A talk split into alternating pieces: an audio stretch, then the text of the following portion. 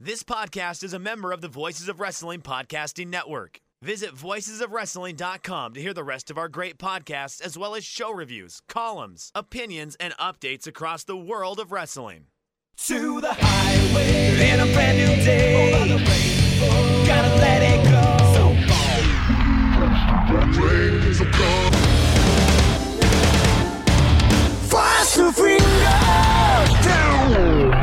Dance tonight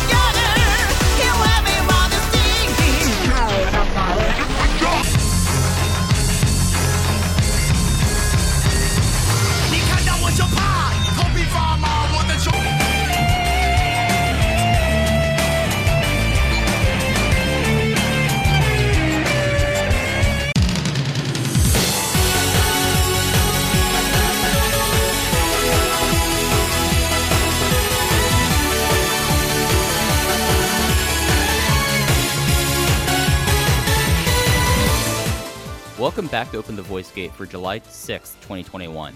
We are members of the Voices of Wrestling Podcast Network. You can find us on the Voices of Wrestling feed, or you can find us on our own dedicated podcast feed on all podcast platforms and applications. If you want to follow us, you go to Twitter at Open Voice Gate. Just give us a follow there. And if you would like to donate to the show, click the link in the show notes. It'll take you to a redcircle.com landing site. You click the red box to sponsor this podcast, and you can set up a one time or reoccurring donation. No obligation whatsoever, but we would like to thank all of our previous donors. I'm one of your hosts. It's your old pal, Iron Max Spears. Joined alongside, as always, by Case Lowe and special guest today, John Hernandez. Case and John, how are y'all today? Doing good. Glad to be here. Thanks for having me, you guys.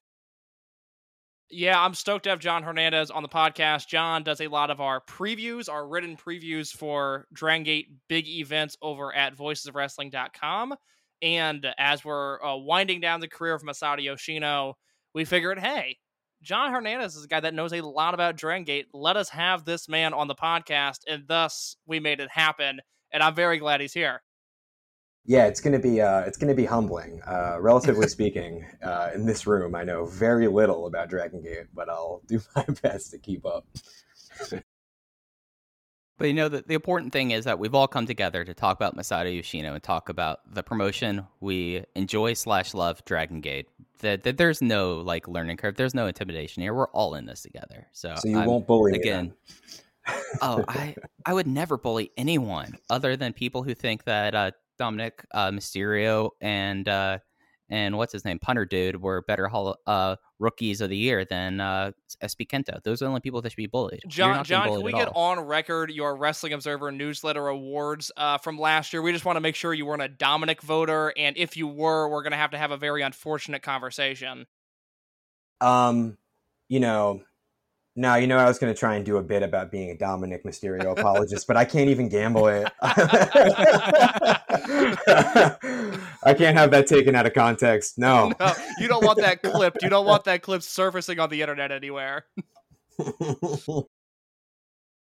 yeah, no one wants to have to come back like five years from now and admit that they thought that Dominik Mysterio was any good. So you're totally in the right there, John. So for this week, we, we were doing a little bit of a two part episode in one. We're going to talk a bit about this week's Korakuen Hall show. It is the Tokyo Korakuen Hall go home for uh, Kobe World Pro Wrestling Festival 2021 and Speed Star Final. And what a card is going to be, we're going to get into that in a second. And as well, we're, we're having our next edition of Speed Star, where we celebrate the career of the cornerstone of the Dragon System, Masato Yoshino.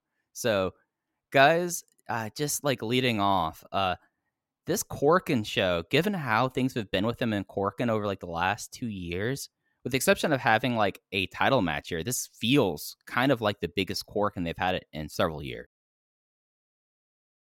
Yeah, John, go ahead. I want your thoughts on this first. Um, oh, for sure. Yeah, I mean, uh, this Corkin is stacked top to bottom, and but I, part of me thinks that's just a product of how everything's been booked lately. You know, if you look up and down the card, um, everything that these matches are pushing forward are just part of a program that's really exciting. And uh, Takashi Yoshida and Punch Tominaga are buried in the dark match, so you know they're taking this one really seriously. Um, but yeah, no, I'm really excited for this one, and uh, especially the, you know that main event is tremendous. I've been waiting a long time for the Yamato and Kai feud to pay off. um, and it really it seemed like it never would uh, until you know a couple Korakuens ago when um, you know was it two months ago when they had Yamato and Kai, and then um, they had uh, SB Kento. SB yeah, Yeah, that match. I mean, it ended up just being a tease for like eight minutes, but that was the first time I felt something like approaching blow off intensity between Yamato and Kai. It's also like beginning the first period in a while where I've been excited by what Yamato's been up to. So uh, yeah, no, I'm really excited for the show. I echo a lot of John's thoughts there. It's exciting for me, and I've talked about this on the podcast quite a bit recently. From a on paper standpoint, I think the booking of Yamato versus Kai, which is a feud that we're we're quickly approaching a year of. You know, Kai turned last September, so realistically, we're at nine or ten months of this Yamato and Kai program now. It's on paper, made total sense. I've enjoyed the elevation of it along the way, but none of it has really excited me all that much. It's a little reminiscent of the prolonged Dragon Kid versus Eita feud in 2018, where I could look at it and go, yes, all of this makes sense. I see what they're doing, but I don't necessarily enjoy it. Now, I, I think there were some active detractions in Dragon Kid versus Eita, whereas with Yamato and Kai, it's more just been average. It's been fine. It's existed. It hasn't really swung too high. It hasn't really swung too low. I do think they have a chance, given Kai's background, given the fact that this is Yamato's signature match. I do think they have a chance to knock it out of the park with this no ropes match. Like we talked about a few weeks ago, the first one they've done in seven years. The last time they did this was Yamato versus T Hawk in 2014. So we're talking about an entirely different universe with Yamato representing Mad Blankey, T Hawk, one just being in the company, and two representing millennials in that match. So I like the main event. Really excited for that. Hopefully, that's one that catches a little bit of Western buzz just because it's a gimmicky match and it's a little different. And I, I would hope that some gifts circulate, assuming the match is entertaining. I also am through the roof excited about match number three Masaaki Mochizuki versus Kota Minoura in a singles match. This will essentially mark Minoura's three year anniversary of the promotion. He debuted in July of 2018. He very quickly found himself in a position where he stepped up to the plate, slapped Masaaki Mochizuki in the face as a rookie, and then quickly paid the ultimate price for it, aka getting kicked in the fucking head. Uh, Minoura has obviously grown, King of Gate finalist, a man that is right on the you know borderline Dreamgate challenger level. I expect him and Mochizuki to knock it out of the park in this match. That is what really jumps out on this card for me. Mike, what is it for you? I just think like up and down, this is such a complete card. Like if I'm going to pick one match just because I think this is probably given who's around and who's available, the best kind of match they could do for him in Tokyo is the summer main event. It's the Speedstar Final Countdown in Tokyo.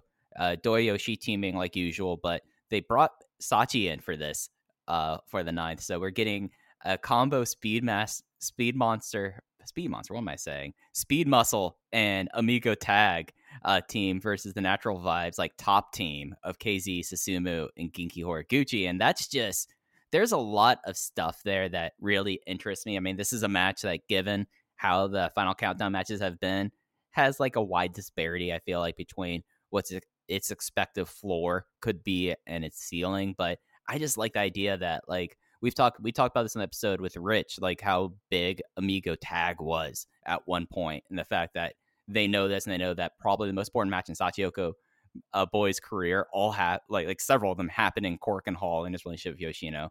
It, it, it's a cool touch there, but there's just just like looking at this card up and down, with the exception of the aforementioned match zero. I mean, I, I I'm like looking at it, and there's not a whole lot of misses there. And the one match that I think everyone can look at and be like, all right, this match is going to be dumb. Is going to be a, it is second on the card. It's not going to get a whole lot of time, and we get a return of Brother Yashi in the promotion. So it, it- there's a lot about this Korakuen Hall to like, if you ask me. John, let me get your thoughts on this real quick, as this is the last Korakuen Hall show before Kobe World at the end of the month. Match four is Masquerade versus RED, Shun Skywalker, Jason Lee, Dragon Dia, and La Estrella versus Eita, SB Kento, Diamante, and Dia Inferno. And then you have the Speedstar Final Countdown in Tokyo match, which is the aforementioned Yoshino Doi and Shachihoko team against uh, Susumu, Horiguchi, and KZ. So on the final Korkin before your biggest show of the year, you do not have KZ and Shun Skywalker interacting with one another in a match. Is that something that bothers you at all? Because while I like the the Speed Star final countdown match on paper, I would have liked to have seen Skywalker and KZ in the ring with one another on this show. on one hand it does and on one hand it doesn't i think um, what you're seeing with a lot of these speedstar final matches is they're just scrambling to fill in plans that they probably meant to think uh, matches they meant to put together while Yoshino was injured the second time. Um, and having an amigo tag reunion this is probably the last opportunity for that so i get that. And i also think you know we've gotten the it helps that uh, last year or two Kobe's ago, you had the KZ Shun Skywalker match there, and I think everyone knows that that match, it's really just a product of uh, sticking to your best guys in the ring and letting them make fireworks. And I think uh, getting a preview for that, we can survive without it if we get the Amigo Tag reunion. I mean, we also you got a Susumu in there rather than being in anything resembling a preview for the Twin Gate, uh, you know, sequence of matches that'll happen over that weekend um, yeah, I don't know. I think you just got to do what you got to do to make because honestly, the path to Yoshino's retirement's been kind of underwhelming, and it's no one's fault. He couldn't get out of bed one day. What are you gonna do? But uh, yeah, no, it's a. Uh, I think it's just a product of necessity. What are your thoughts in general on what we have announced for Kobe World? I don't think we have anything announced for Speedstar Final, with the exception of the eventual Yoshino match. But what are your thoughts on that card in general, John? Of the Speedstar final or the whole Uh, of Ko- Kobe World. Kobe World. Um, I think it looks great, and I think much like the way uh, I just had it up here in front of me, much like how I'm talking about this card, everything's booked in a place where you kind of you can't miss. Um, where did I put that card? I just had it in front of me. But uh, yeah, you know, like the, the the twin gate sequence is great. Honestly, the only hole the real problem is that well, there's two big holes that I'm actually really curious about seeing how they get filled on this Korkin, and that's uh, what happens with Yoshino that at least feels like it was pieced together in some substantial way. It isn't just you know a thrown together final match for him, and also the match you mentioned earlier uh, between Mochizuki and Minoura.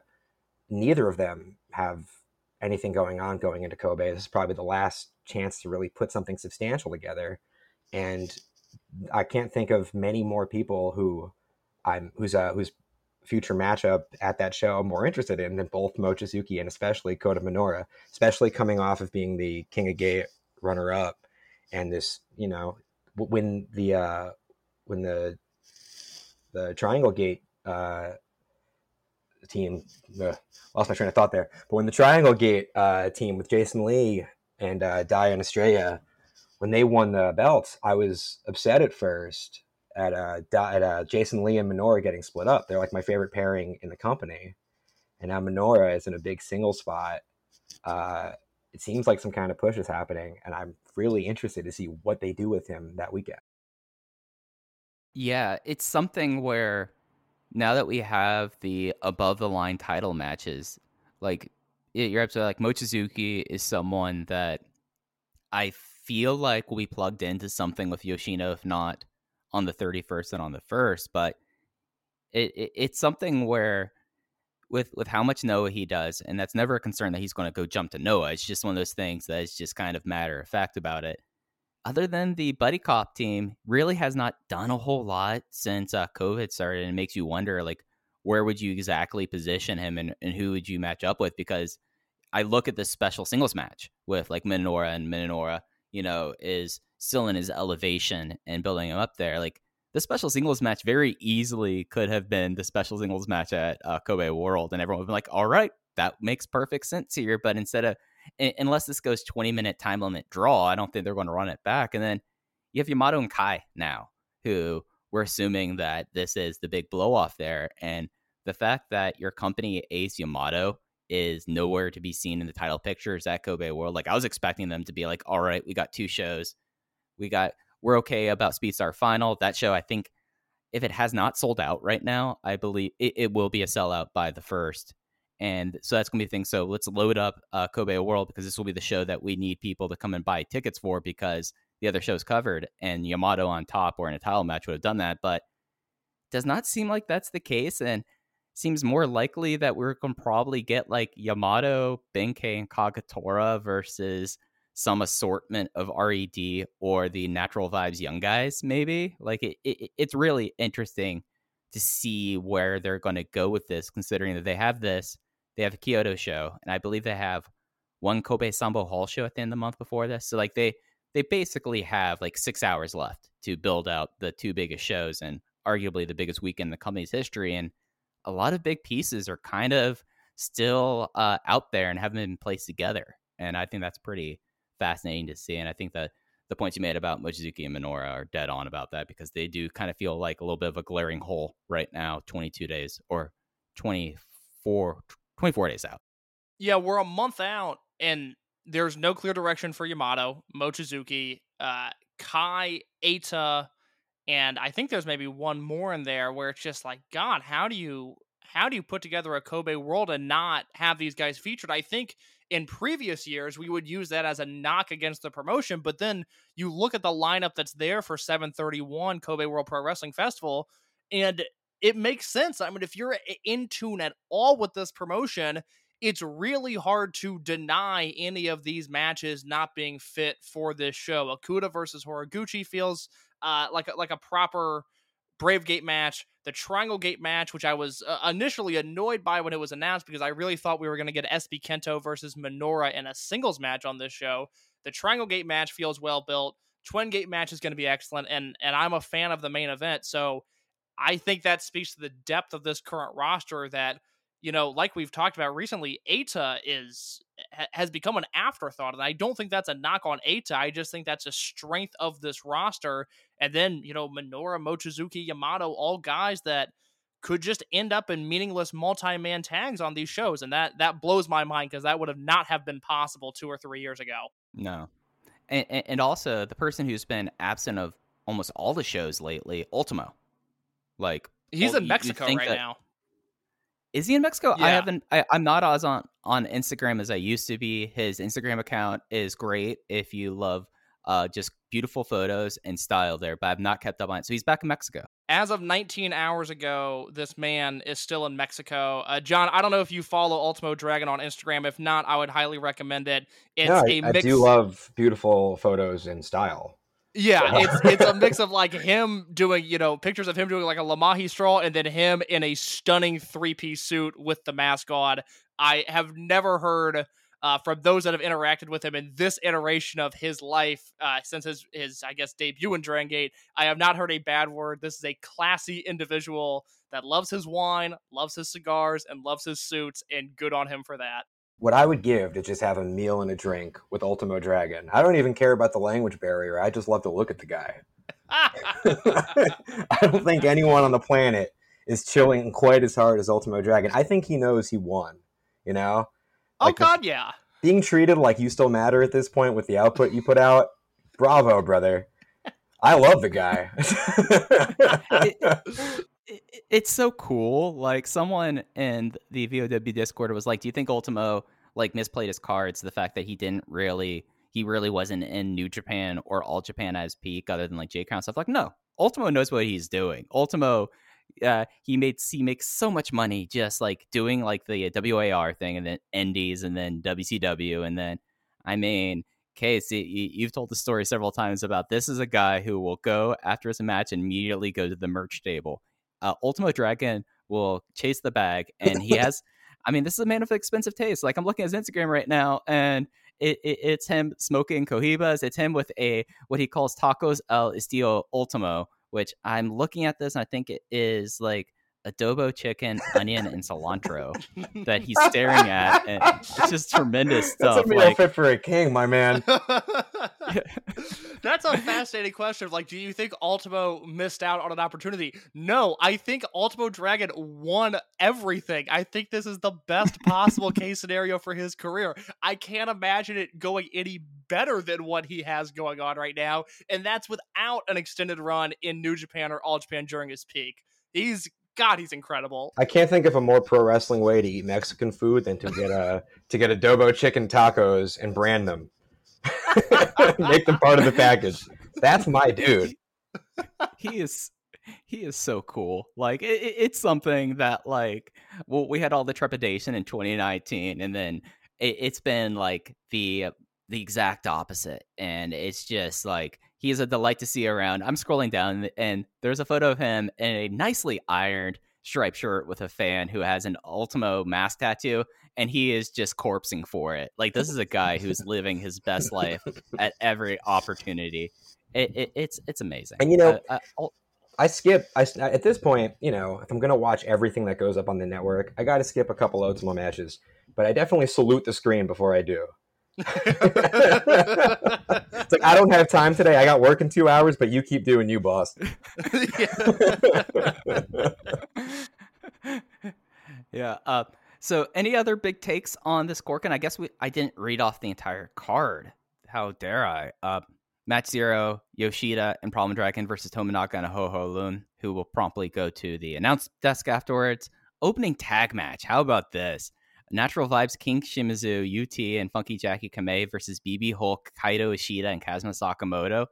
That uh, okay, remember a couple of years ago when we were talking about we missed like the hot opening tag match, like the opening trios match. Hello, this match looks like this is why I was saying like it's hard for me to pick out like one thing on the show to really love. No, there's there's no dead weight in this six man. This is one, and I've I've talked about this uh, before on the show about when you review every Dragon Gate show for six years, and I just realized I passed my six year anniversary at VoicesOfWrestling.com just a few days ago, and and did not make mention of it. So real quick, thank you to everyone at VoicesOfWrestling.com for six years of being your Dragon Gate correspondent. Uh, when you review opening matches in Korakuen Hall for this long, you do run out of ways to describe them because they're pretty much all the same match. This one has a little bit of juice to it. And even if the participants weren't who they were, I feel like this match is going to be very intriguing to see whether or not Ho Ho Lun gets to the announce table in the balcony of Korakuen Hall while this match is taking place. I know my stopwatch is going to be on. I'm going to see if this man can bounce out of the dark match up to the balcony and get his headset on for match one or not. I hope it happens, and I can't wait to find out if it does. Yeah, one of the most thrilling parts of every English language show for me is the breathless arrival of Ho Ho Lun. and then the next three minutes explaining to him like what's going on in the match, who's in it, maybe the rules, telling him whether or not he won his match earlier. it's, really, it's really a total joy. And also, um, just because I don't know when I'm going to get the chance to say it to you guys again, uh, this natural vibes lineup is just unfuckwithable. And you know, I used to think I wasn't that into natural vibes the way other people were. I used to think the dancing bothered me. It didn't. I just wasn't that stoked to watch a, a unit with Yashi in it.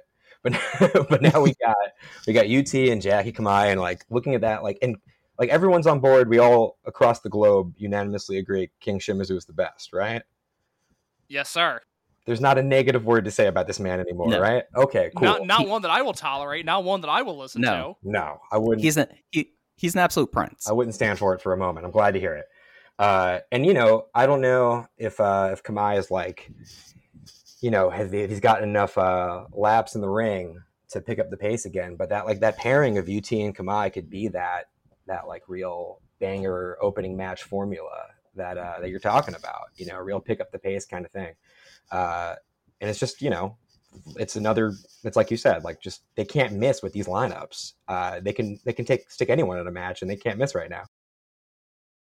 Well, they are sticking one person in a match that we haven't talked about. Match two, 10 man tag.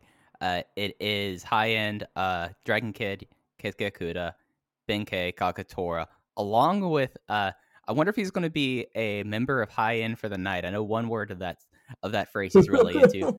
Brother Yashi, who is being who is instead of saying freelance, he is Duff Pro Wrestling, which no surprise there, but also Kobe American Pro Wrestling, which I've which for me saying this, I've never heard before in my life. I was going to ask you, Mike. I have absolutely no knowledge of this promotion. I was really counting on you guys on that one.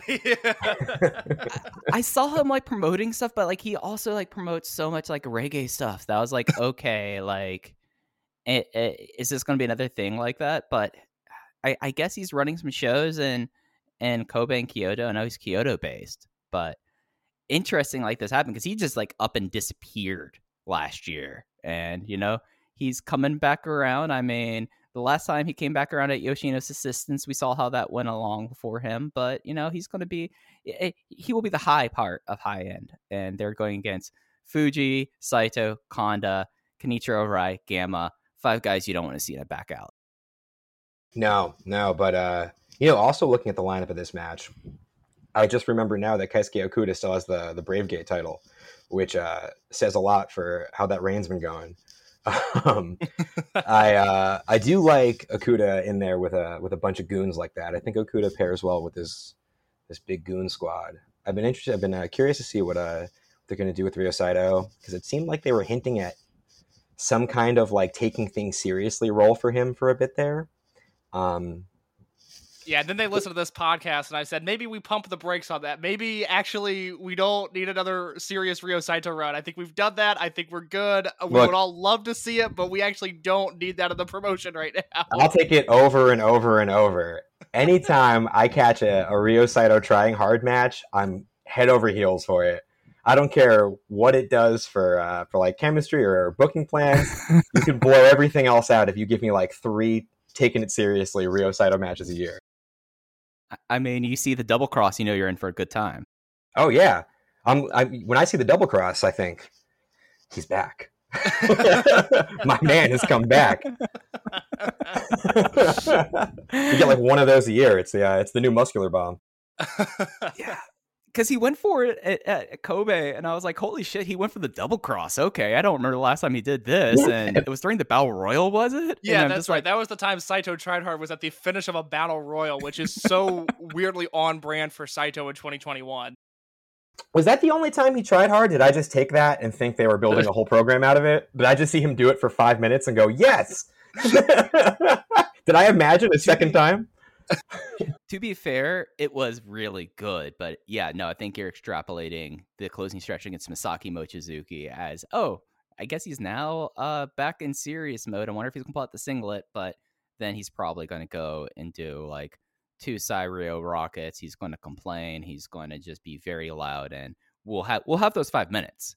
But those might be the five minutes we're getting. Look, I think all of us are holding out hope for that second Dreamgate title reign.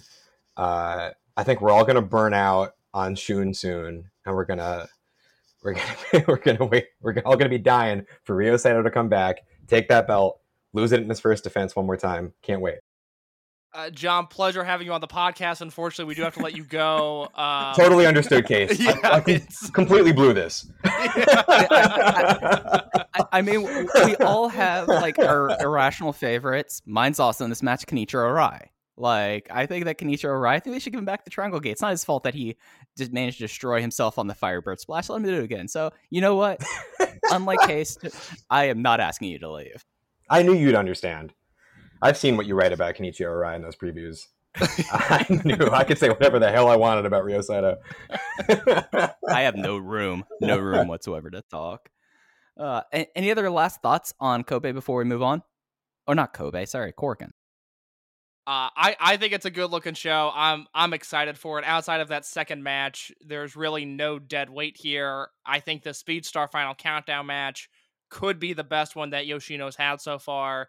And uh, like I said earlier, despite being kind of underwhelmed by some of this Yamato Kai stuff, I think the no ropes match could be excellent. yeah, I think up and down this card you really can't miss.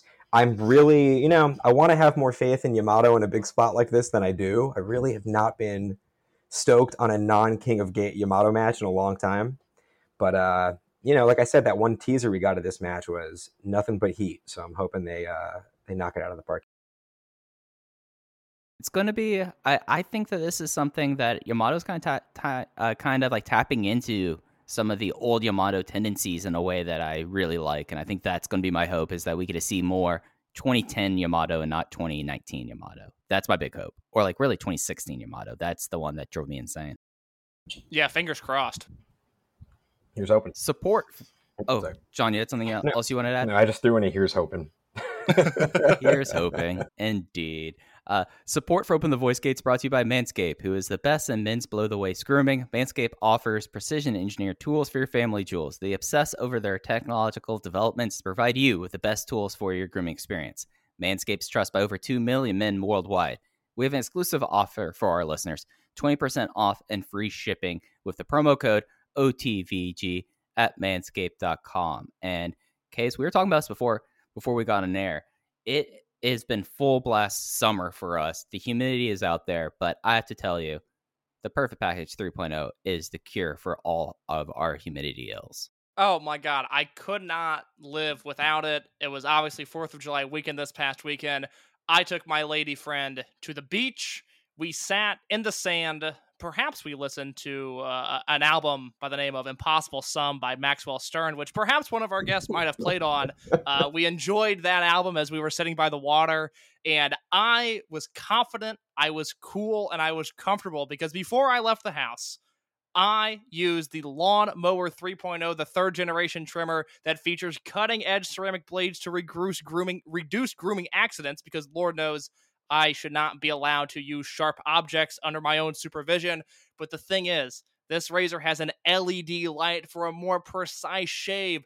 I could do waves, I could do fades, I could do lines, I could do anything I want with this thing. Of course, I just give it a, a basic shave, but the possibilities are endless. And I am confident when I am getting lucky because of the Manscaped Perfect Package 3.0 kit, because it doesn't just have the razor. Mike, what else does it have that we constantly preach about?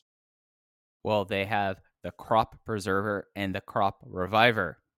The it's kind of a two two stage thing. The crop preserver is an anti chafing ball deodorant and moisturizer. Look, Case, you're out on the beach. I complain about the humidity all the time. I even had to go get the dog a special summer haircut because I was like, dude, if I can barely tolerate this, I don't think you can. But let me tell you, one place I can tolerate it, it is in the family jewels because the the crop preserver keeps everything all dry down there, and then you also have the crop reviver. It keeps your balls from sweating, smelling, and sticking. And let, like let's let's be honest here. It, it's something that like I'm surprised that it, it took until Manscaped to come out with uh, genital uh, deodorant. Like thank you Manscaped because that's something that really 10 years ago in Miami I would have loved to have something like that just for my everyday life. But now we we were able to have that with Manscaped. Don't order the perfect package 3.0 for Mike and I. Yes, of course, when you're getting busy this summer, we do want you thinking of us. We do want you thinking. I don't. I don't want you thinking of me at all. When you are getting it on this summer, I want you thinking about Mike Spears. I want you thinking about Casey. I want you thinking of the Open the Voice Gate podcast. I want you in your moments of intimacy thinking, damn, that was a good show this week. I really liked what they had to say on Kobe Sanbo Hall. And you do that. You have that confidence by ordering the perfect package 3.0. 20% off and free shipping with the code OTVG at manscaped.com. It's 20% off and free shipping. This could change your life with the promo code OTVG at manscaped.com. Unlock your confidence and always use the right tools for the job with Manscaped. Please, everyone, do not think of me when you're a mid coitus. Yeah. Just, just, just, just like the I, I'm not here for that. I'm not here to be thought of like that. Too late. You can think of case. Yeah, too late for that. Too late. Yeah. Yeah, sorry. if I'd known.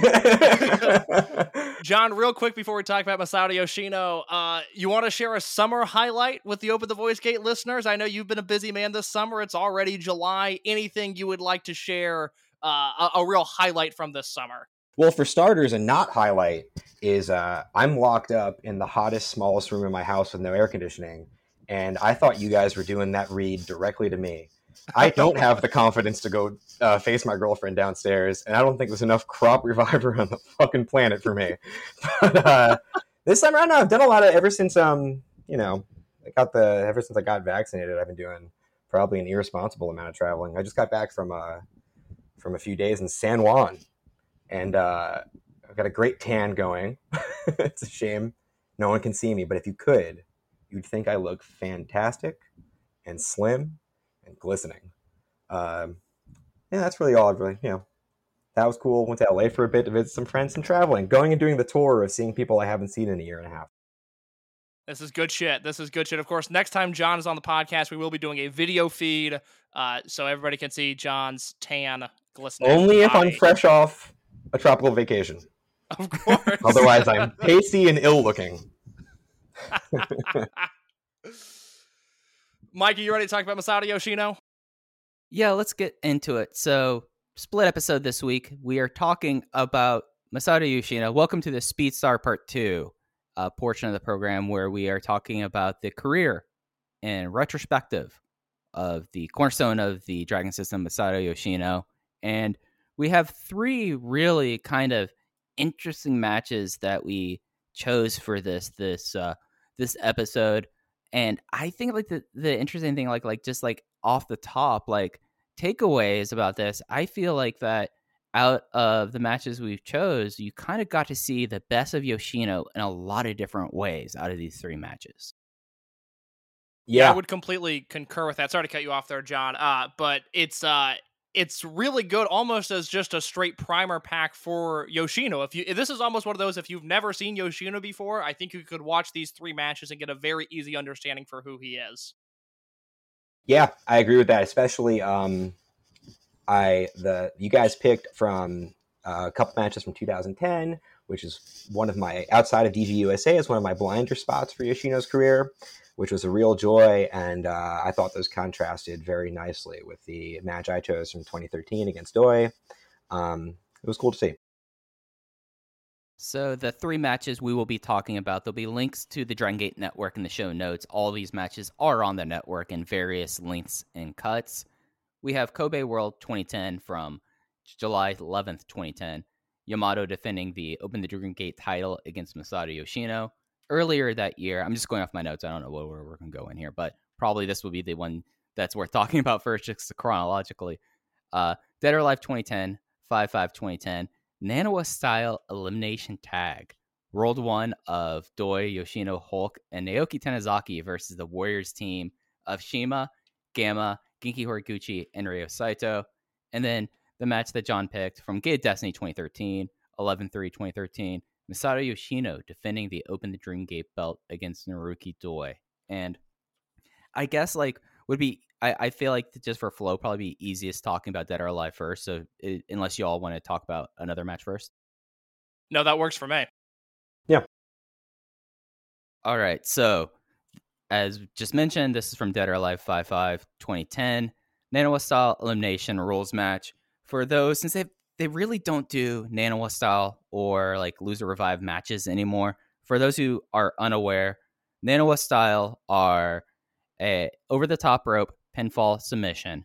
But the rules about this match is that you start off with one member from each team. So if people remember the Wakayama tornado winning tag, kind of like that and then every minute someone else comes in until everyone else is there. And I think it's after everyone else is in the ring, that's when the over the top rope rules are in play, right? Uh, that sounds correct. Unfortunately, uh, other than Jay, we would be the two people that would probably know that, and I'm not 100% sure. Uh, but let's say a yes. lot of these. they- they have a lot of these styles. Like they had the Yoshida style, the Naniwa style, the Nagoya style. Now they have Wakayama style. Like there's a lot of rule sets that they had. Like there's the one that is that they had like a uh, batter's box that people ran up in. Like I, I think that was the Yoshida style one, but they, they they had a lot of it. I'm just because of when the eliminations happened. I'm leaning towards that they didn't they didn't have any eliminations, so everyone was in the ring for this. And I guess like off the top, uh, John, I know that this is kind of like a little bit of a dead period for you, at least with like your awareness of the, the company at that time. What were your opinions on World One coming in as someone who's mainly watching DGUSA? Well, it was tough to it was tough to understand the dynamic. Uh, like I'm I'm very familiar with World One, and I've seen you know intermittent shows. I've definitely seen other shows on cards we're talking about, uh, or other matches on cards we're talking about. But um, you know, is World One just kind of feels like uh, something akin to an All Star team at this point, um, with the lineup they roll out here. And as it's going on, like I know how World One is like sort of perceived in DG USA at the time. Uh, you know, I know how like Yoshino and Doi are perceived, and Hulk is booted out, or I don't remember if that coincides with how things work in Dragon Gate proper with what's going on in DG USA. But um, in this scenario here, Warriors are the bigger babyface team. No? At this point? Kind of, because you have Shima there. Right. These were both face teams, but you kind of had like a newer generation face team with Doi, Yoshino, Tanizaki, and Hulk, and then you had people from like the first two classes and Warriors, and even like in Aichi and Nagoya. Like that's a that's a crowd that I feel like that throughout the years they like their tried and true, and even though like Yoshino's on the ascent here, and Hulk as uh, Hulk is someone that next year he'll have his big heel turn and things will change around. Both at World One was in a weird spot at this time, and it's something that really up until its end, at least I, it, it's of my belief like a, a really interesting collection of members towards the end, like Mark Haskins visibly at ringside doing second duties here, but it did feel like that they were kind of at eh, the space between the Doi title reign and the Yoshino title reign before they had like all the drama around the Triangle Gate. It did feel like that they were a, a little bit aback in comparison to Warriors, I would say. I think it could almost be deciphered as just what you value in this promotion because you know for me more of a work rate guy and someone who when we talked about the best units of all time which i don't uh, i don't know if that was a week or two ago i don't remember when that was but you know world one for me these are all guys that can work. I don't even think when we talked about world one on the show a few weeks ago that i mentioned naoki tanizaki who was awesome in this match and then you have doi yoshino and hulk but if you're someone who values uh, the more character side or the more charismatic side of Dragon Gate, Warriors in this specific lineup with Saito and with Genki and with Shima in particular, that seems like a winning combination. It certainly seemed like in this match that the crowd was more favorable towards Warriors than they were World One. Yeah, it was tough not to just take my perceptions of either faction from DGUSA and apply them here, where Warriors is like as over as can be because they have Shima. Um, but yeah, uh, and also like you mentioned, Naoki Tanizaki, like everything I know of him is when he's already Mr. QQ or whatever. You know what I mean? So watching him just crush it back then, uh, absent the future kind of jokey name and gimmick, uh, is also cool to see. Uh, I thought Tanizaki ripped it up in this match. Tanizaki is one of those guys that, you know, we talked about Ultimo earlier and just kind of how everything fell in his direction, and it, we're living the best possible Ultimo Dragon life right now. Uh, Tanizaki seems like a guy where maybe we've gotten the worst case scenario for him with just uh, the way he was pushed at times, not really sticking the, you know, bouncing from Dragon Gate to El Dorado and then coming back and then leaving again. And now he's stuck doing Kaliga Pro and Dove Pro, where, you know, he's a guy that you know, I think about how dire the All Japan Junior division is, and if Tanizaki showed up, I think he'd be a, just such a tremendous addition to that division. Same could be said for Noah. I think there's a lot of open weight guys in Big Japan that he would work well with. It's easy to forget just how talented this guy is, and mind you, still is because he's fallen so far off the radar uh, in respect to what he was doing in Dragon Gate. But he uh, was not the MVP of this match. I will say up front, my the you know, the MVP of this match was Masato Yoshino. It's why I picked it. But watching Tanizaki, especially if you're uh, not familiar with this era of his career, is a real delight and, and well worth investing time into just to watch his performance. Yeah, absolutely. And you know what? I'll save my my pick from when we're from when we're breaking it down a little more. But I actually was surprised. I did not think Yoshino was the MVP of this match. Well, that is a very interesting development. Let me let me take the reins here, just because this is the match that I picked. Uh, Mike beautifully described the rules of this match to the best of his ability, and I I do think when the book of Dragon Gate is written, which perhaps is an idea that's been floated out there. I think we now have to have a glossary for all of these gimmick matches. We need to nail down the rules of the Naniwa style elimination match. The story of this promotion cannot be told without the official rules for the Naniwa style elimination match. but what you get here is two teams of four. Uh, I think it's very interesting to look at the entry order here for World One in relation to Masato Yoshino, where Doi starts the match. He starts it with Shima. Tanizaki comes in. He's a house of fire from the start. And it is Masato Yoshino not entering last, but entering third. It is BB Hulk who kind of rounds out World One here and looks like the bigger star, at least on his entrance, compared to Yoshino. And I think as we go through the, the next decade of Yoshino's career leading to now, this is probably the last match unless he's specifically paired with Mochizuki in a Junction 3 match where you can look at Yoshino on a multi-man team and say this man is not the biggest star of his unit. In this case, it was BB Hulk.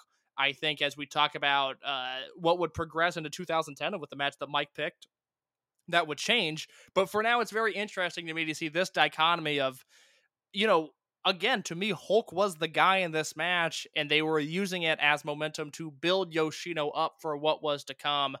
And I thought they did a tremendous, tremendous job of that.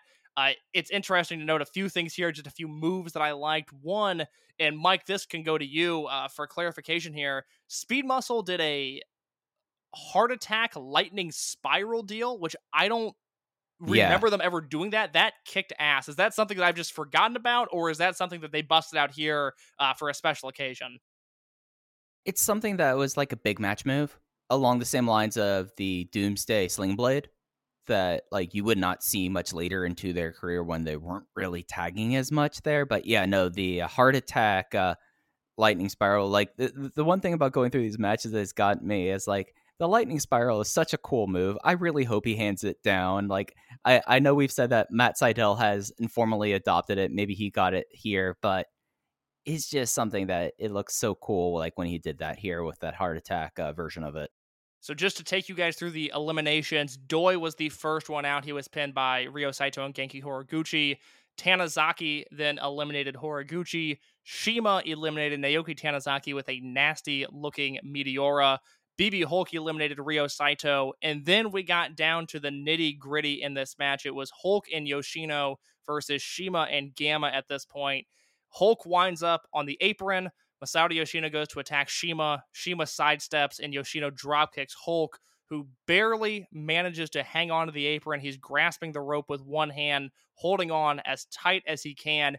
And in true Masato Yoshino fashion, this man uh, does exactly what Rose did not do in the Titanic. He tries to pull Hulk up. He tries to save Hulk to the best of his abilities, and then Gamma kicks Yoshino's hand away, and Hulk is quickly eliminated. It reminded me of the spot years later where Masato Yoshino stood in front of, I believe it was a pumping bomber that Shingo was attempting to hit Tozawa with, where he took a bullet for his teammate almost literally.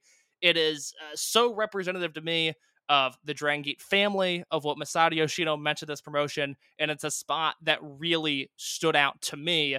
That left us with Yoshino versus Shima and Gamma.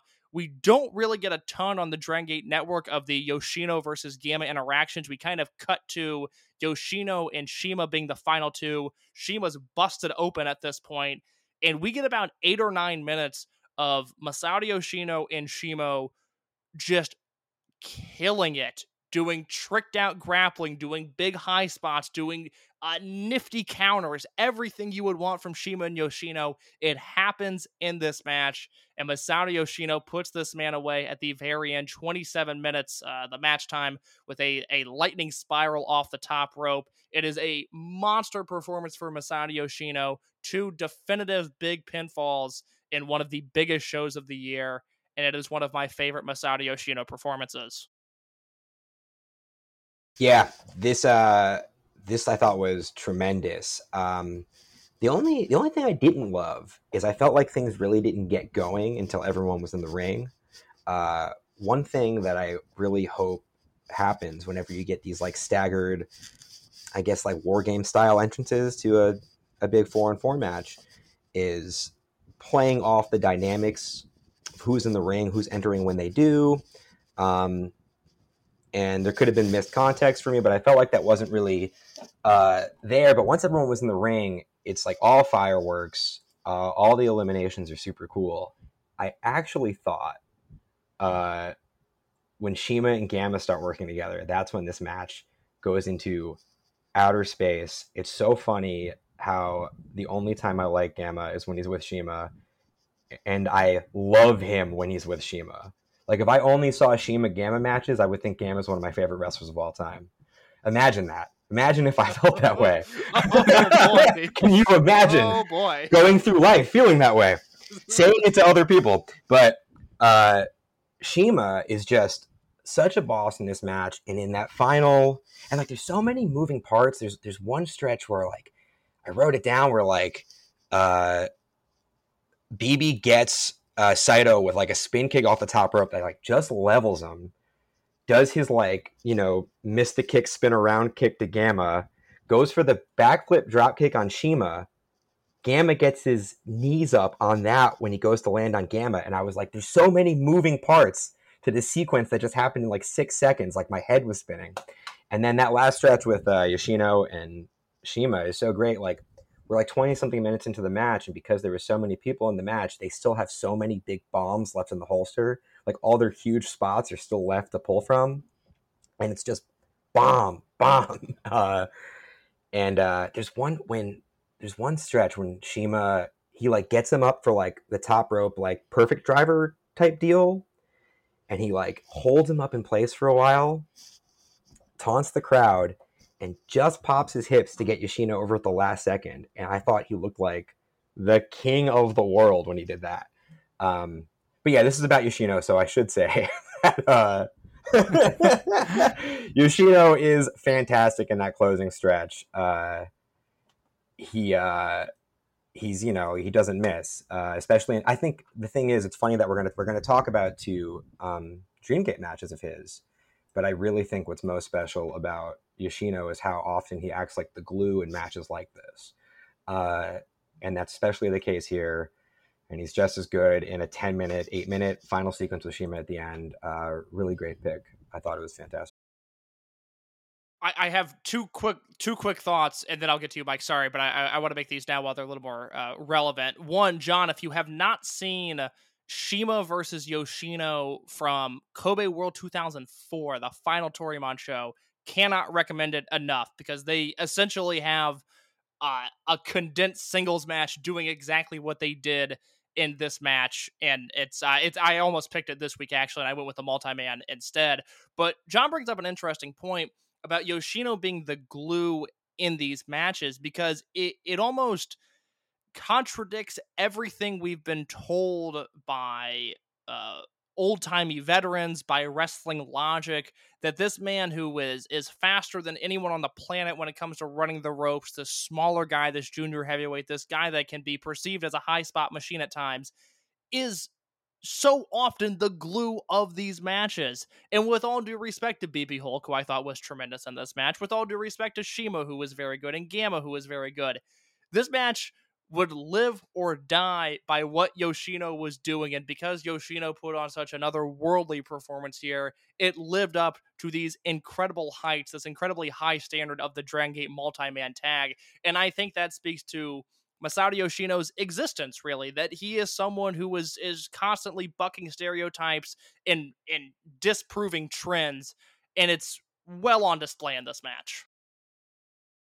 Yeah, it, it's something where like the sequence uh, with him and Shima, like this is probably like some of the ten most fun mo- minutes you could have watching a Dragon Gate match. But the the way that they the, the two of them were in so uh, lockstep in some of these sequences they had. I mean, they went from like at, at least having the awareness enough to go, okay, uh, Shima's gonna go for the crossfire. Nope, that's gonna be a pen.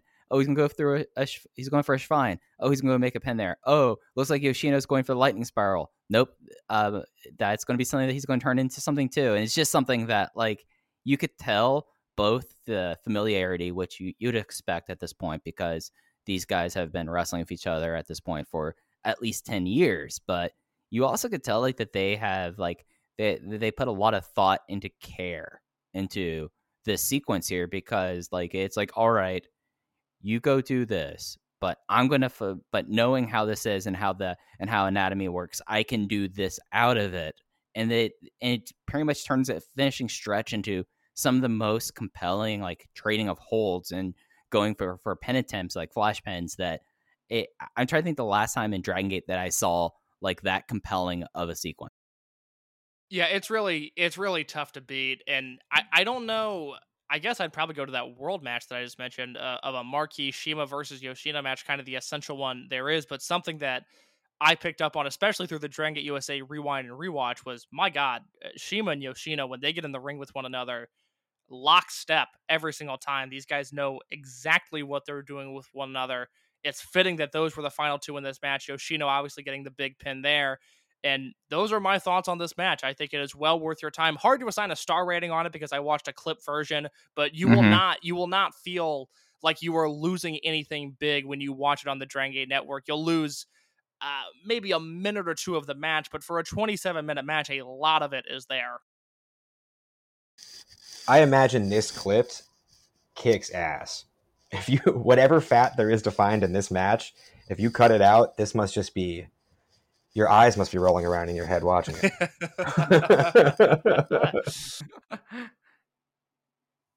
I watched the uh, uncut version of it. I still had that DVD laying around, and uh, it just was like a truly like I, it's hard to say like what the cut was given what you all saw, what I saw, but it's just like a one of the more fun nano attacks. It's it's something that like watching a full like it's it's a notebook match by far, and it's something that again like that last stretch with Shima and Yoshino. Like I'm looking right now, like and, and this was a match that was protected for so long that this match was not happening unless it was a tournament or a title match. But these two guys, it, it's something that I'm looking at this, and since Dragon Gate formed, they had eight singles matches, including one in Dragon Gate USA, and the only one that was without a title match was the one in Dragon Gate USA. Like, like they knew what they had with this, and these two guys knew what they had with each other. That just kind of came together and had a really special final sequence here.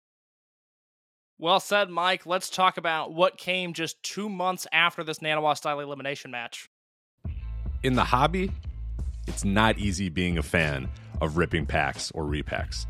We hype ourselves up thinking "Ah, maybe I can pull a Ken Griffey Jr. rookie card, but with zero transparency on available cards and hit rates, it's all just a shot in the dark. Until now.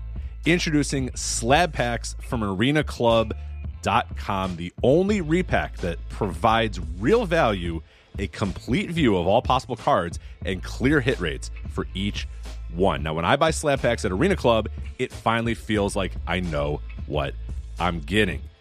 I was able to open an Arena Club slab pack, and and I'll be honest, it was a lot better than what you normally do. Say you go to a card show and there's a random innocuous brown bag of cards, and yeah, you can open it and look, it's going to be junk. You're you you know what I mean? Like you know what you're probably going to get in those. Maybe you find that fun.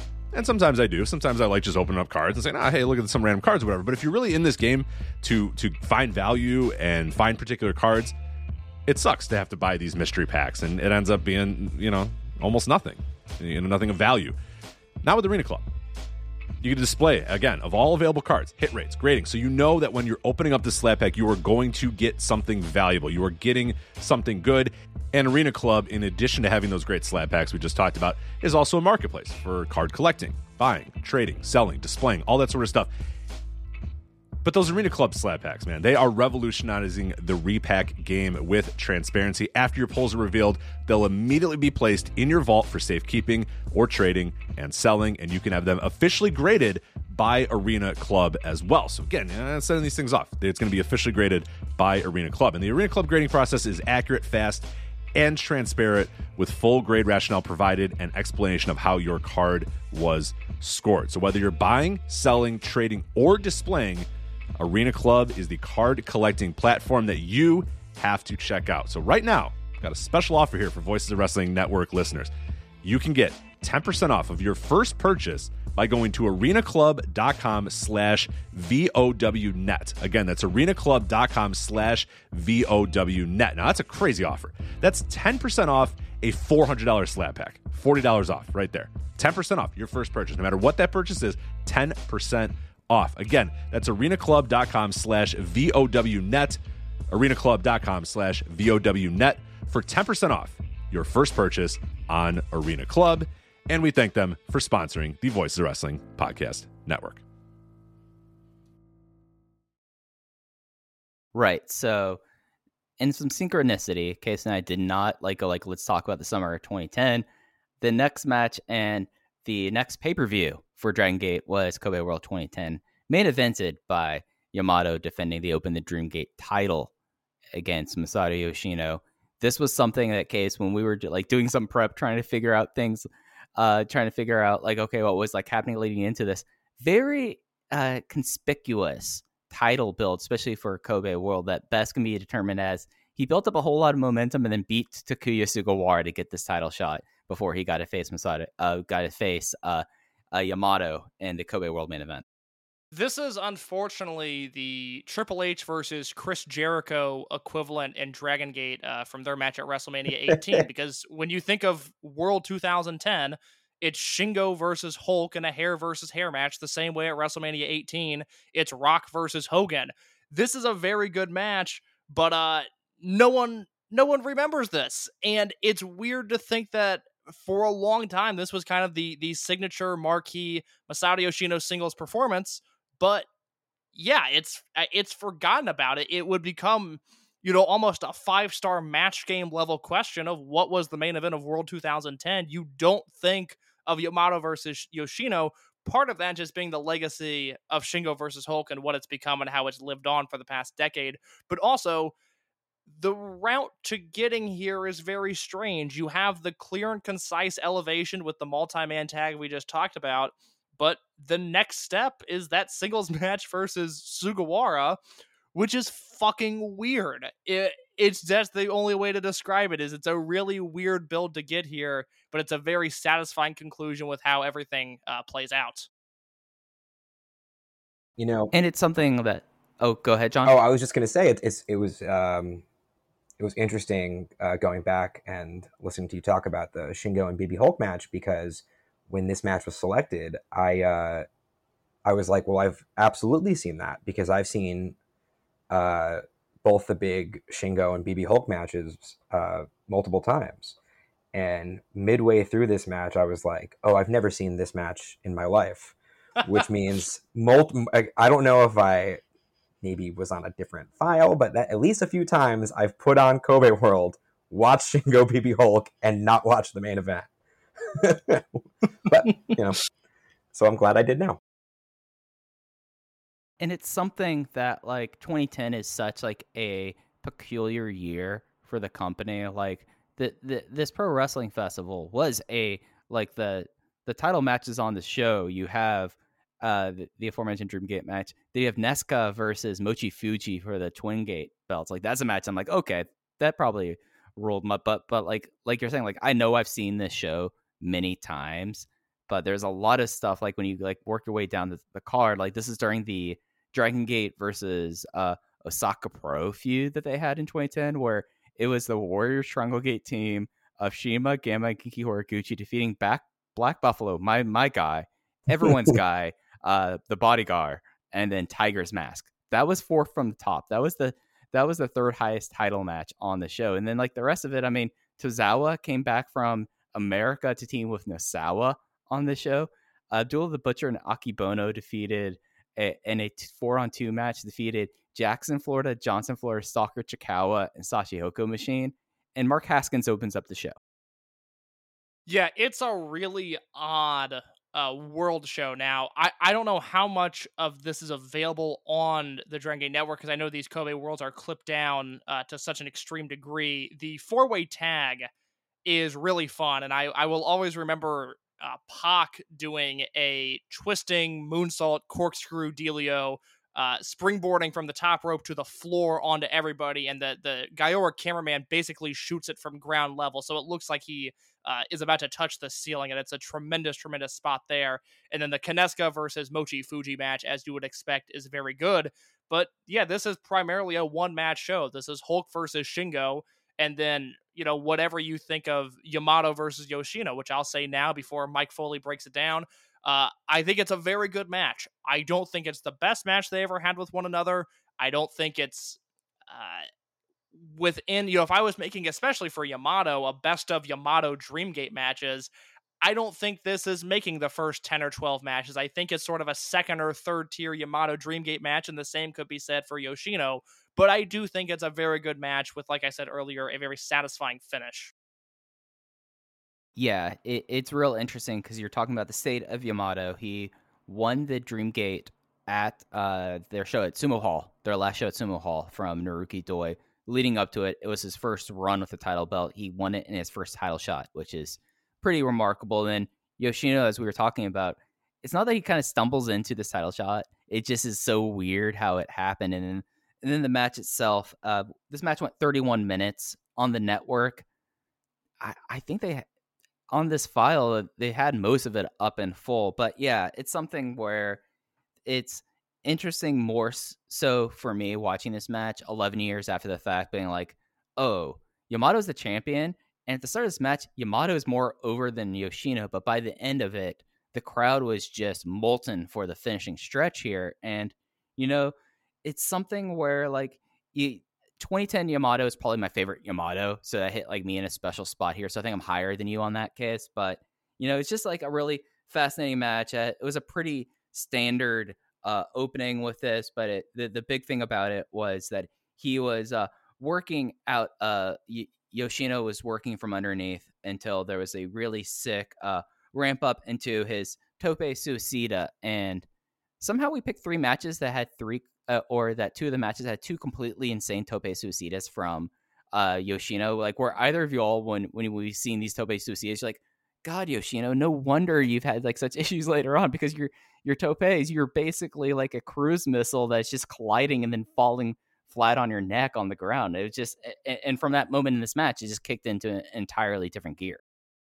there's multiple moments in this and especially the next match we're going to talk about where I go, watching this feels a lot different now, knowing what's going on with my man's neck than it probably did back then. Uh, and yeah, that dive you're talking about is certainly one of them. Uh, he uh, he isn't shy about landing on that neck. John, in terms of Yamato, real quick, I know this is uh the Masato Yoshino portion of the podcast, but you were talking earlier about how Yamato in recent years hasn't done a ton for you. Mike mentioned this is probably his favorite era of Yamato. Is there an era of his career that particularly jumps out for you?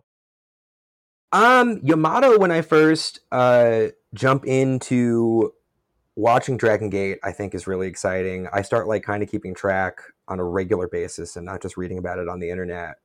Uh, like 2016, 17, 16 ish. Um, but the period actually that uh, immediately preceding that, uh, Mad Blankey Yamato, uh, the later title reign where he takes it off Ricochet, that whole period, uh, I really think he pulls it together. I love heel Yamato. Um, I love this period where I'm I'm more familiar with the DG USA matches where he's he's a monster. He's fantastic in those first couple, especially uh, DG USA shows. But um, Mad Blankey Boss Yamato in like 13, 14, I think I might love the most.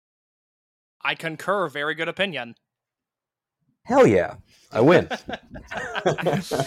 I- it, it, it's something where like he has so many distinctive phases that like the almighty uh, Mad Blankey Yamato is just so fucking cool. At a certain point, there's like I can't help but love this guy at this, and then and like the 2009 like leading up until like like that term really up until Junction Three, he just like the the way that he works his holds and the like, and I'm not a big uh a hold person, but the, the way that like all of his knee and ankle work on Yoshino paid off in this match makes me so frustrated for how his uh, Tri Vanguard title reign was because it felt like that he would do like all this work and it didn't matter at all, and he was just doing it to eat time. Because in this one, all of like the opening grapple grappling played into the first attempt that Masato Yoshino made for the lightning spiral, where his knee buckled and he wasn't able to get Yamato up for it, and that's probably why I enjoy this period. But like the Mad Blankey period, like it's one and one eighth.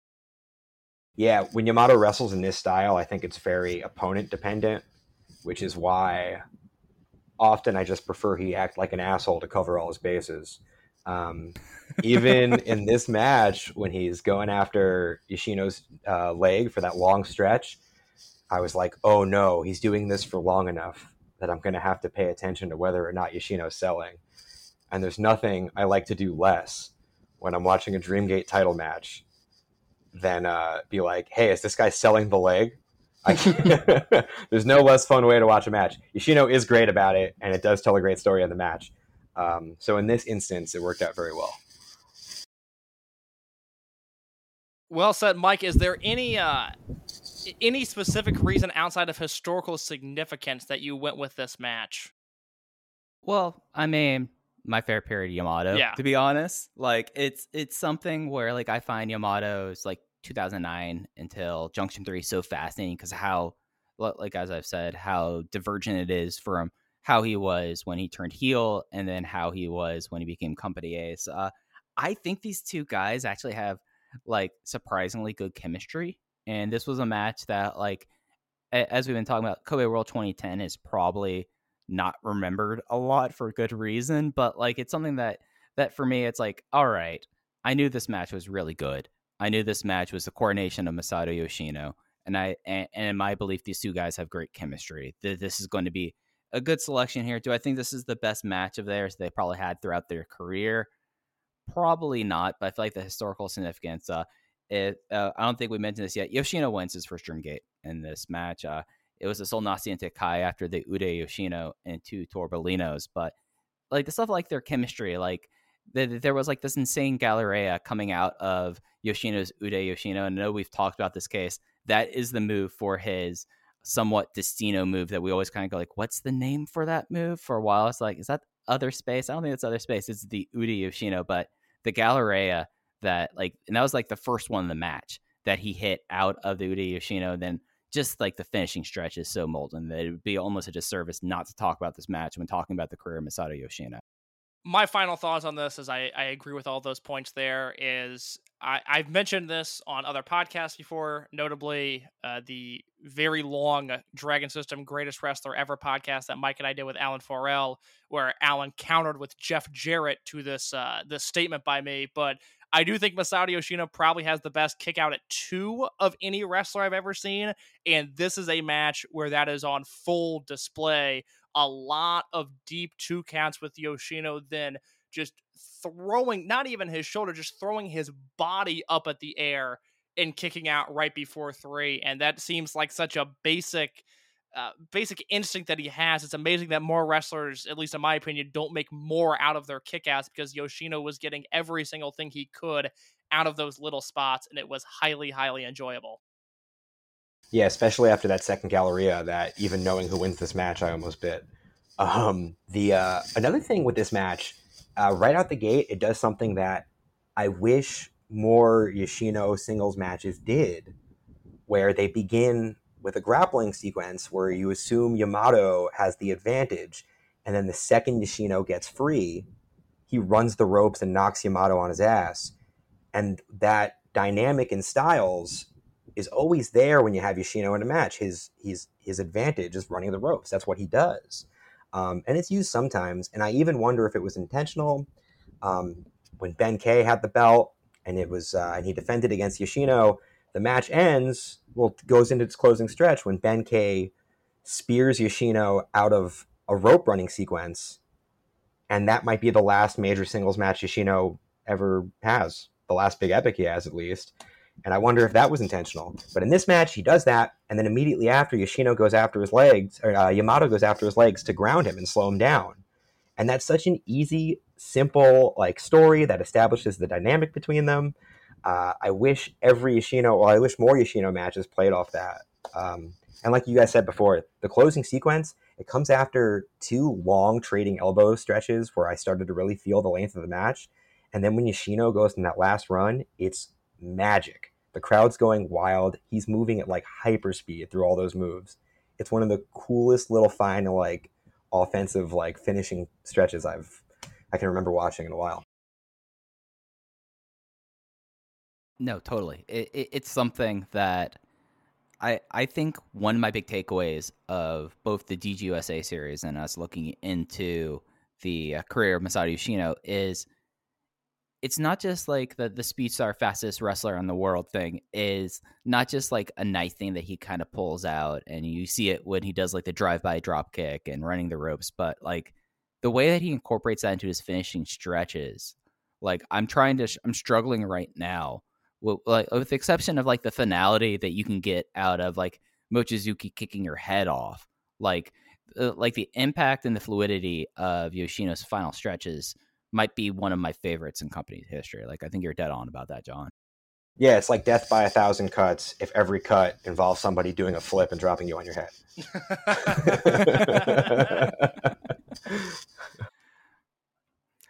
And I think that's uh, probably a good place, John, to segue into your match. You had the Gate of Destiny 2013 main event of This time it is Masato Yoshino defending the Dream Gate against Naruki Doi of Mad Blankey. Uh, John, what was your? Uh, of course, Doi and Yoshi they're, they're synonymous with each other, both as a tag team and as a as rivals. What was your inspiration for choosing this match? So, I uh, my Yoshino is really the the thing that brings me into following the promotion as avidly as I do now. Um, and a lot of that is following whenever is, is seeing whenever he and Doi would pop up somewhere else. And uh, this match, the first time I saw this match, this was the match that made me go like, okay, I'll go watch consecutive years of whatever I can find of Dragon Gate. Like this one, this one does it. And I don't even think Doi and Yoshino are amongst the best opponents the other one has necessarily. I think this might be this is the best match between them I'm aware of. Um, but I don't know. There's, there's so much here. I was uh, I was just such a like I'm such a fan of their dynamic. I'm such a fan of Speed Muscle, obviously, and this is the first time I've watched it in years, and I was really glad that it held up the way it does in my memory this is right around the time that I start following the promotion in real time. I know by Final Gate 2013, I'm aware that event is happening and I'm watching it as soon as it's made available on Daily Motion. Gate of Destiny 2013, I know I've watched the show. I know I've seen this match. I don't have super strong memories of it. So when John sent this, I was like, yeah, no, I've I've I've seen this match. I you know I I remember being you know all right because sometimes Doi and Yoshino singles matches don't necessarily click the way you'd want them to.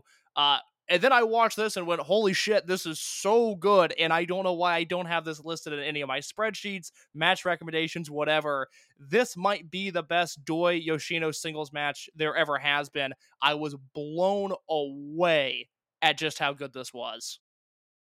Yeah, absolutely. Like I, I think this is the definitive singles match between the two of them. I love the fact that I, I both love and hate the fact the versions of the shows we get on the network that because they're all cut for Gaora TV. It's also it's all the stuff that they aired later, but the the way that they did it with this one because you get to have like the you, you get to have like the music video package, which is one of those things that I know I could salute the screen and fast forward a little bit, but I'm just a sucker for the uh, big match uh, promo packages that they did and the way that like they built it up in a way like showing first like this is how uh, Naruki Doi has betrayed Masato Yoshino for so very long and like going through the World One turn, the World One International turn, and then the build up to the match itself. I was like, all right, this is like an encapsulation that unless you're gonna then like intersperse this with speed muscle stuff, like this is the story of Naruki Doi and Masato Yoshino. Like you can copy and paste this like into Speedstar Final, and it would be perfect there.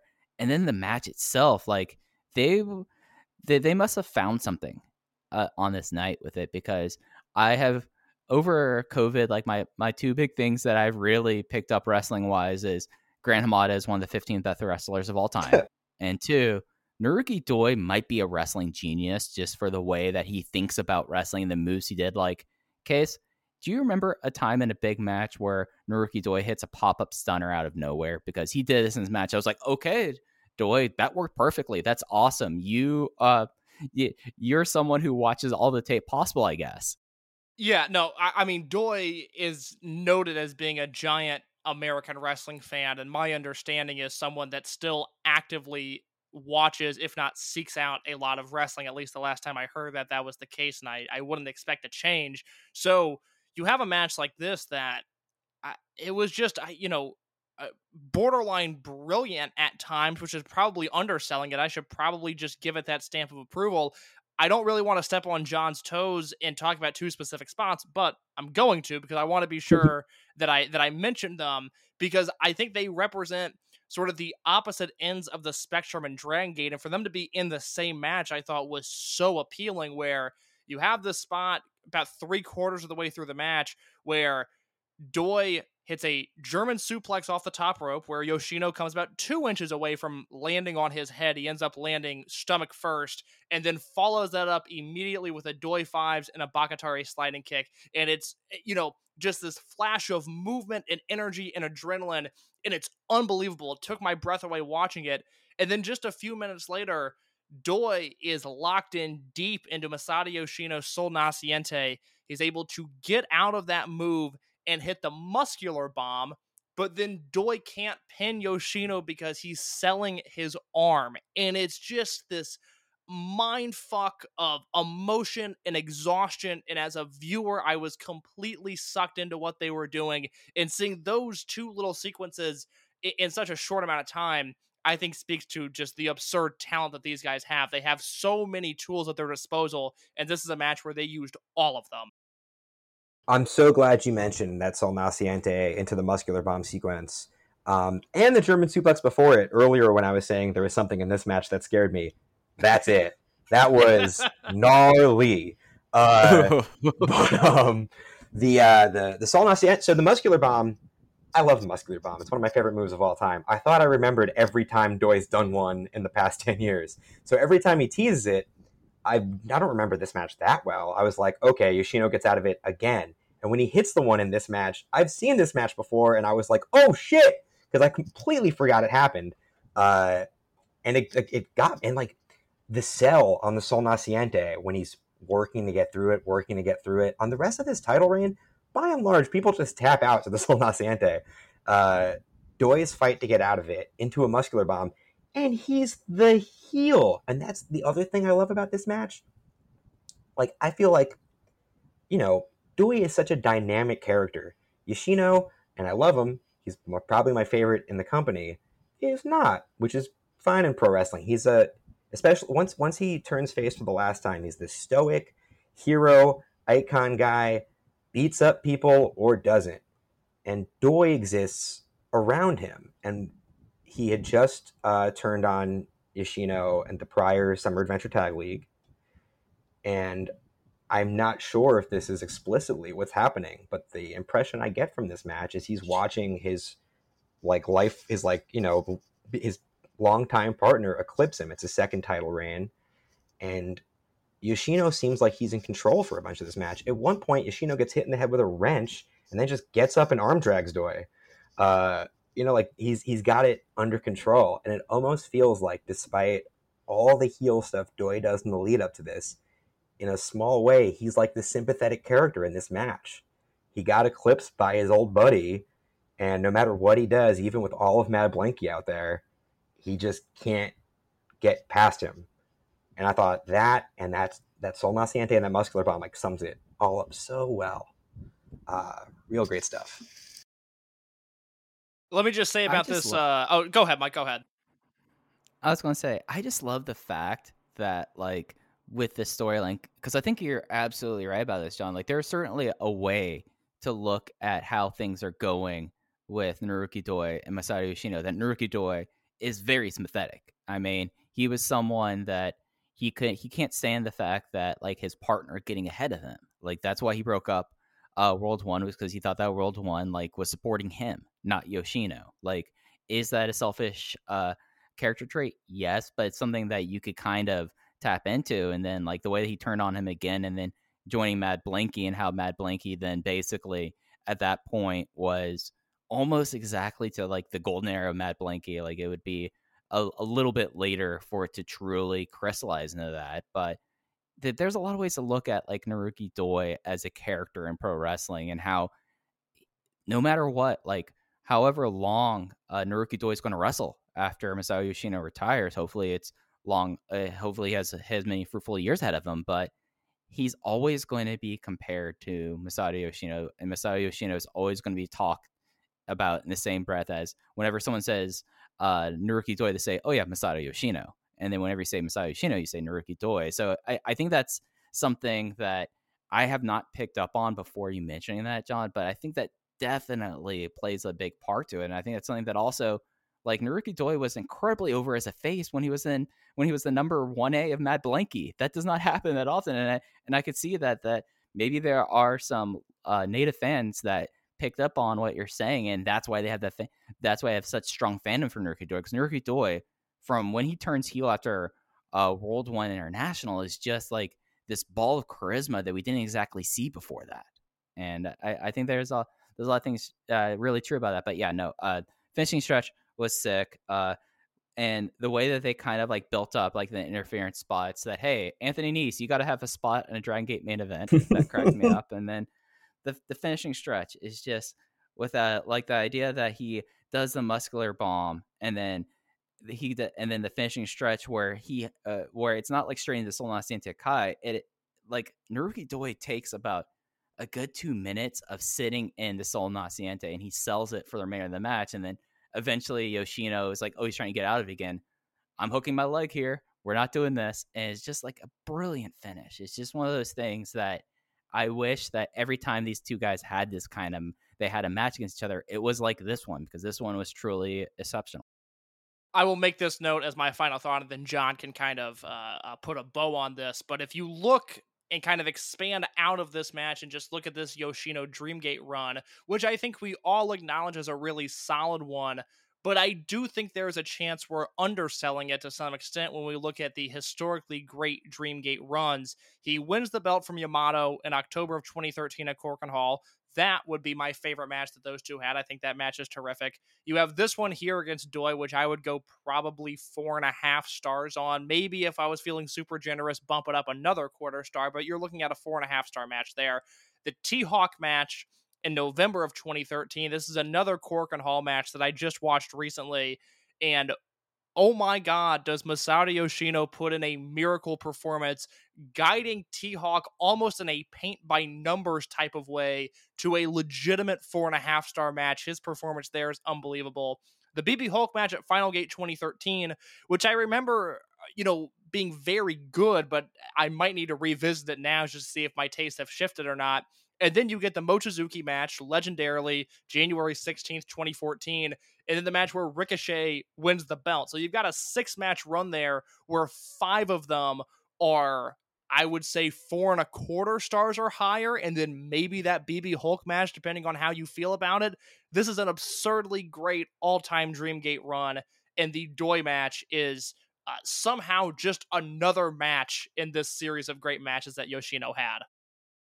I'm so glad you mentioned that T Hawk match. I love that T Hawk match so much. Earlier in the night, T Hawk wins like a four way find the hidden key in the turnbuckle match. Um, yeah, you know, one of those. yeah, throw, throw that in the uh, in the lexicon of uh, of Dream uh, Dragon Gate matches.